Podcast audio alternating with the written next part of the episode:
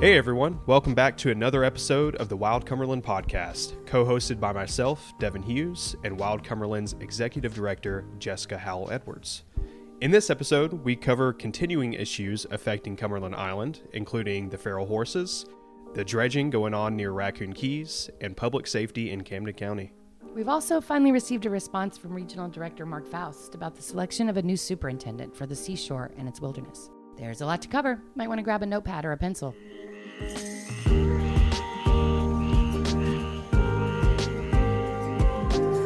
Hello, wilderness advocates. Welcome back, and thanks for being here.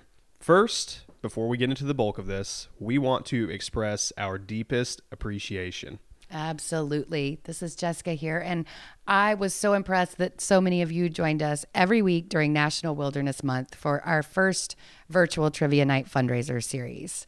It was an incredibly successful event, but I had a lot of fun learning about Cumberland Island and wilderness and leave no trace philosophy, uh, even the state of Georgia. So I think we all walked away and learned something new. Yeah, absolutely. We had a, a great turnout every week. Um, some technical difficulties the first week, but our, that's what happens with Hey, our first event. you Are know? you kidding? You did a great job. I, a huge thank you to our team of volunteers who worked so hard to put that together for all of you. And uh, definitely something I think we should do again. But I want to also make sure we recognize and show appreciation for the sponsors who contributed some pretty amazing prizes. Yes, Uh, they we're- what made this possible for sure. We're getting those out the door to our winners, but uh, I want to give a special shout out. REI Atlanta donated a fantastic tent. Uh, Beauty Berry Gardens, a native plant. Wendy Barnes designed, uh, offered a number of products. We're huge fans of her work. Beautiful. Author Wendy Eastman has produced uh, some new novels based on and around Cumberland Island. She contributed several copies of autograph books. Autographed. Yeah, and then artist Nancy Hossetter, who is an amazing potter, um, especially made some wild Cumberland mugs like she does for us every year. So, I'm a sucker for for pottery and homemade mugs for sure. did you like it? Did you have fun? Did oh, you, absolutely. Yeah. Like I said, we had that first tick up, but overall, it was a fantastic series. One that I definitely want to do again. Um, it could even be a, a twice a year thing if we really wanted to look push it. you. But you know, that's just me. I shoot for the stars. I liked the platform. I thought it was easy to use. I liked the types of the variety of types of Right. questions we could play with. So, Yeah, absolutely. I think the the interface was easy enough for uh, the participants to use as well. Um, so I think everyone had a lot of fun with it. my kids just asked us to do it earlier next time so that they could play. Yeah, so they're not in their school, bedtime. right? Yeah, oh, yeah. bedtime. Okay, I got you. so I guess that somebody enjoyed it. Um, okay, it's October and there's a lot going on. I don't think I'm alone when I say it feels increasingly more difficult to keep up with both the number and severity of issues that we're all facing. right. Um, but I appreciate that those of you who are here also take the time to keep up with Cumberland Island and the, is the issues affecting the seashore. So, as most of you have heard, the government shutdown was averted, at least for 45 days Down to the wire. down to the wire. But our public lands remain accessible and fully staffed. So if you're planning to visit the seashore in the next few weeks, your reservation is safe. Uh, That's great to hear. Yeah, it is because uh, we, a lot of people were on the edge of their seats wondering if their ferry and camping reservations would be canceled again.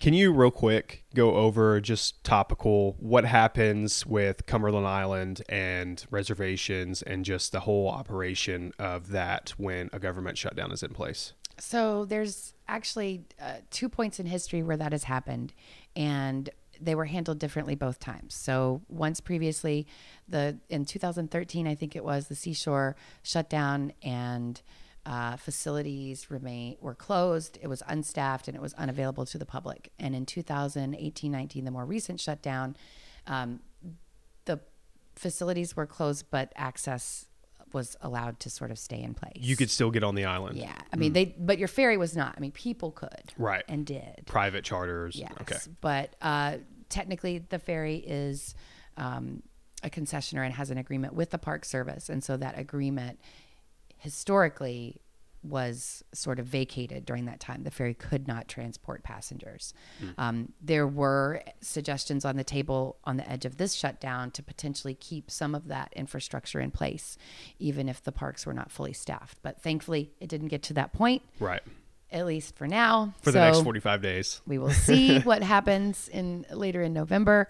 Um, there is a story in our email newsletter though this week about re- reservations and recreation.gov that our uh, readers and followers may find interesting, and it talks a little bit about the controversy and scrutiny over that system. So make sure uh, to catch that in our most recent newsletter.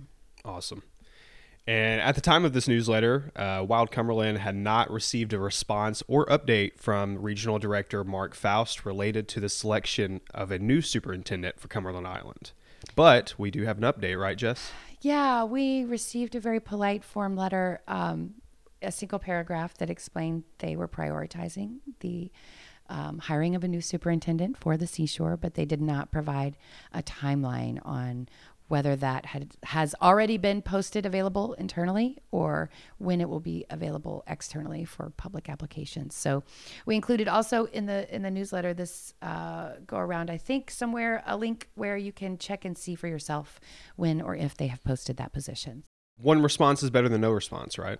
It is a response. It took four months, but it is a response. Nice. Getting Yes. somewhere with it. somewhere. uh, but you know, there's a lot going on with the Park Service, Yeah. and we are cognizant of the fact that they are having a very difficult time finding qualified staff. There was a recent report, actually, we linked to it. It's called the Federal Employee Viewpoint Survey. Every year they do this, and this year the national parks ranked 396th out of 432 government agencies when it came to the level of respect employees have for senior leaders. Yikes. That's That's pretty low. that's pretty low. So they called to attention uh, rising attrition while the overall workforce has sort of remained stagnant, um, unaddressed harassment, and a culture of retaliation. Mm. Uh, peer.org, right? They issued some comments on this that were kind Yeah. of right on target. Yep, they summed all of this up. You can hear what they have to say there. Um, but I think that they are are highlighting the challenges we may face in finding a qualified superintendent for the seashore. So um, we'll see. We'll keep you updated. Absolutely. And as you can imagine, there have been no updates or details that have been provided uh, related to the seashore dock repairs for recreational boaters Or the visitor use management plan. or funding allocations for projects such as its feral hog control program, invasive species, uh, an erosion study. or those sea camp ranger renovations, the ranger station renovations. So Still limbo. hopefully, um, you know, we will begin to receive information about new leadership very soon. Don't forget, it is still hurricane season. It does not end until November 30th. Yeah, a lot Um, can still happen Oh, yeah. that the park may need to address. For sure. There's not even a named storm affecting the area right now, but if you have checked the live video feed in St. Mary's, which you can always do, you may have noted it has been inundated with water recently. And actually, I, I want to, I have to correct you, and it's not your fault. You could historically always see that live video feed, but actually, since we sent this newsletter, they had issues with their cables because of flooding. Because of the flooding. Wow. so the video feed has not been reliable. I think they've gotten it repaired, but just to say Yeah. that there have been some hiccups, um, which we may or may not attribute to more frequent flooding issues. Hmm. Interesting. That kind of feeds into uh, what we're talking about a little bit. Uh, yeah, you could say that. That's for sure. Um, Cumberland Island, there's no shortage of controversy. Always, the feral Always. horses remain an ongoing litigation issue right now. Yes. But we mentioned in our newsletter that uh, there was a really good Associated Press story about Theodore Roosevelt National Park. And Dev, I don't know if you're aware, but the park itself initiated the removal of these horses under its livestock management plan. So um, they're going to be doing a public meeting and an environmental assessment. We plan to listen in on that uh, this month. But we are gathering the Wild Cumberland group to talk about its feral horse population uh, midway through the month. So um, if October 18th hasn't happened by the time you hear this podcast, we hope you'll join us. Yeah, that's Wednesday, October the 18th. We are starting at 7 p.m. for um, just discussing the litigation updates and generally having an open discussion about the feral horses on the island. yeah, I think it'll be good to hear sort of the sequence of events and where we are and what we're waiting on next, and um, a place for people to ask questions and just sort of discuss what matters to them about it. Also, you won't want to miss an editorial on the Cumberland Island horse population by National Parks Traveler entitled Baffling Management at Cumberland Island National Seashore. Their editorial, Devin, it, this is exactly how it read. I'm, I'm going to quote it for you. For the Justice Department to say that the Park Service should not be responsible for impacts feral horses are bringing to the seashore's threatened and endangered species and ecosystems is a perversity of the National Park Service's Organic Act, its management policies, and even the seashore's own view of the impacts these horses are having. So I love that they called it out. They use perversity Right. of you know these fundamental uh, laws and regulations and policies that govern the way the entire national park service is supposed to regard our natural resources Right. and i think it's really important to say though that anybody who cares about public lands our public lands cumberland island or any public lands should also support the national parks traveler that's yeah. who did that editorial they are the only publication that's dedicated really exclusively to covering public lands and they do a damn good job so they need our support now more than ever. And I encourage anybody listening to this podcast to also check out their website at nationalparkstraveler.org. All right, Raccoon Keys remains closed. Yeah. it's been a while. Dredging, yeah, absolutely. Dredging has been occurring adjacent to the seashore at Kings Bay. Jessica, what is dredging? So, in order for large cargo ships and certain commercial activity to take place at our ports, we have to deepen the channels. They use large equipment and machinery to go in and remove part of the sediment of the floor of, of these marine areas so that the boats have enough depth to safely pass through. And there- Without dragging, right? there are multiple ways that they do that. But um, and we link in the newsletter to where you can see what's going on at Kings Bay, which is of course the naval base right there adjacent to Cumberland. But they did they officially closed this area of of Raccoon Keys to receive some of that material. So they take some of that material, that dredge material that they're pulling up from the bottom of the ocean or, or the river, and they put it in one spot on Cumberland and then they spread it out to maintain roads. So that's why they dredge and mm-hmm. where the dredge on Cumberland Island goes and how it's used. Interesting. So they sense? use that material for the main road. Yeah, so they replenish it because especially lots of vehicular wear these days. Yeah. Um, and it helps to ensure that the roads are more passable for the park service and private residents. So this has been closed to the public since May 1st of this year, correct? Officially, yeah. Um, some people may remember we posted a picture of a piece of equipment actually sinking there in the Yeah. marsh when that first started. So it's been a while, um, but same project. And in September, we we asked about it and sort of said, "Hey, you know, what's going on? When is this area going to be finished?" And I think they said it was in early September. They said it was nearly complete and that it was going to be spread with park-owned equipment pretty soon. So the superintendent actually told us the material was tested for physical and environmental parameters, um, but we haven't, of course, seen that uh, for ourselves. We have heard some complaints about the noise level because this is a lot of equipment moving Right. during the business day for visitors on the south end. Um, and we just always encourage that people give that feedback directly to the Park Service so that they can um, know it's impacting your experience or the wildlife experience you may have while you're there. Right. So you said they use the um, sediment for the main road. Speaking of the main road, um, throughout the month of August, Cumberland Island National Seashore Fire Management has conducted its mowing and mastication. They've done that along the roads from Plum Orchard to the north end of the island, including Northcutt. Yeah. That's something we, we probably should discuss another time is how that machinery and that maintenance affects the wilderness character of of the island. So Right. it's kind of a sensitive topic for us wilderness advocates. But yes, mowing and mastication. That Yeah. was great terminology. Uh, the Sea Camp bathhouse renovations. Yes, we are still on that. Renovations on the Sea Camp bathhouse were completed at the end of July, as uh, we stated last newsletter as well. Everyone is happy to have permanent facilities return. Absolutely no doubt about that. The temporary bathroom with only two stalls was pretty awful. Uh, but there has been some heated discussion among longtime users about the use of concrete in the park. Uh, have you seen it? You can share your opinion with us through a link in our newsletter. You can email us through our website too. Yep. I'm curious to hear what people think. It is the only place that they have, to my knowledge, poured new concrete on the island, and people have some feelings about it. Absolutely.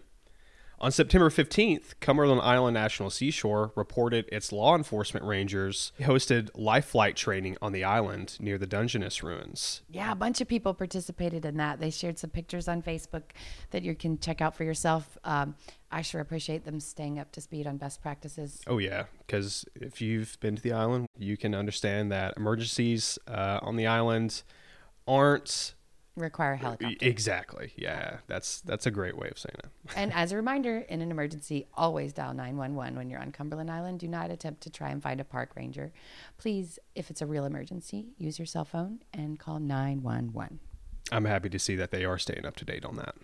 Yeah, but there's some other stuff going on in Camden County related to public safety. Speaking of 911. Mm, what is that?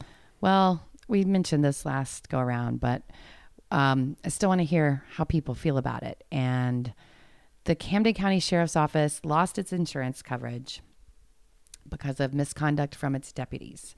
Uh, things like car crashes and maybe damaging maneuvers might have been involved. They've had the policy reinstated.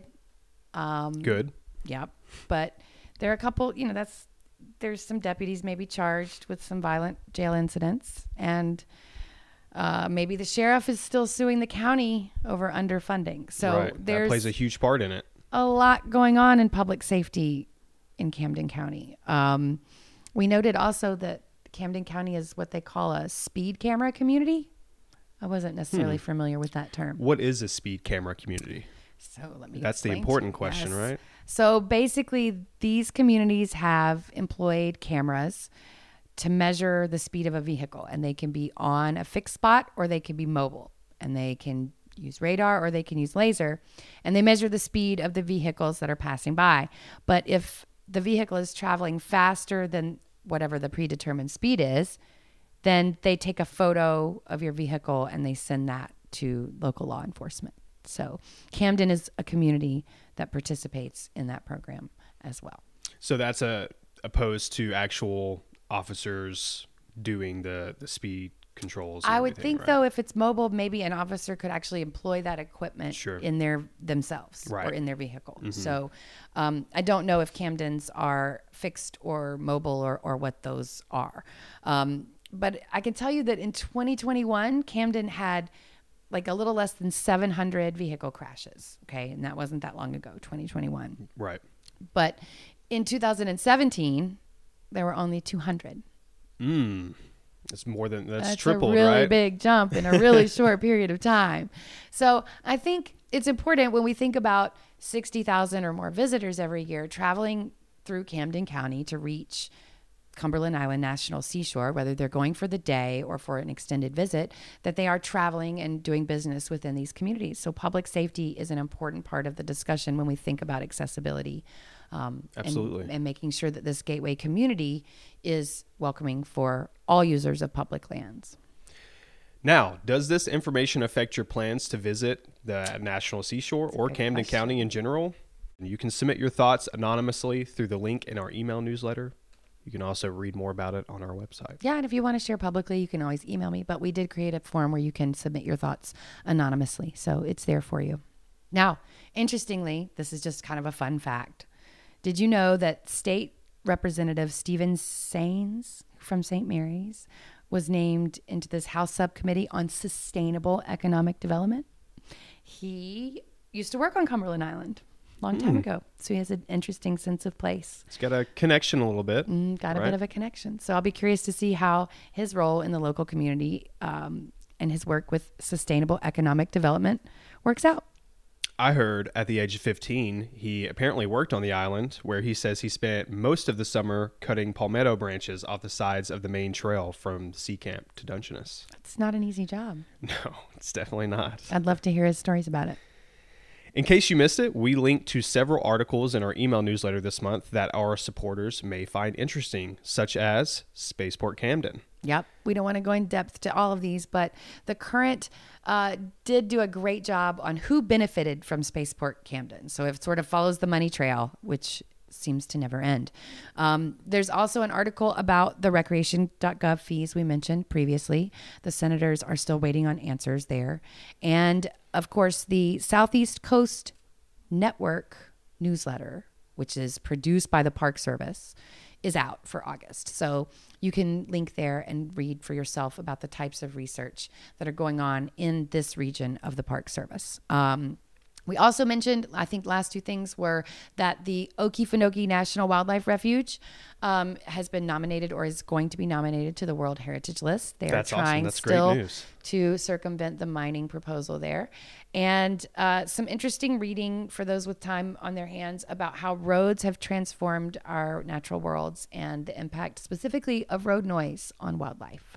So, some good reading material in there when people have time. Lots of places for people to give feedback and input. And the thing is, we really do want to know what you think. So, if there's something we're not covering here or in the newsletter, then please let us know. Or something you would like to know more about. Yeah. Maybe some suggestions on an episode focused on an actual topic. Absolutely. Our special guests, You can email us. Jessica, what is your email address? Jessica at wildcumberland.org. You can also email Devin at devin at wildcumberland.org. And either That's Devin with us- an I. Yeah. That's very important to mention. Uh, that brings us to another important point. We are an all volunteer team, including myself and including uh, the person who is producing this podcast right now and co hosting with me as well. Uh, that means we donate our time and talent to ensure the public has access to this information and this context necessary to understand issues that impact the national seashore and wilderness in general. Yeah. So, if you're interested in helping to staff booths at events, digging into research, or planning fundraisers like our trivia night that we just got done with, our trivia month rather, we need your help. Uh, if you can't donate your time right now, please consider making a financial donation to support our work. We're not funded or beholden to any big corporations or special interests. We strive to serve as advocates and stewards, and your contributions help make our work possible. Yeah. Thank you for spending a few minutes with Wild Cumberland today. Stay wild, and we'll see you again in November.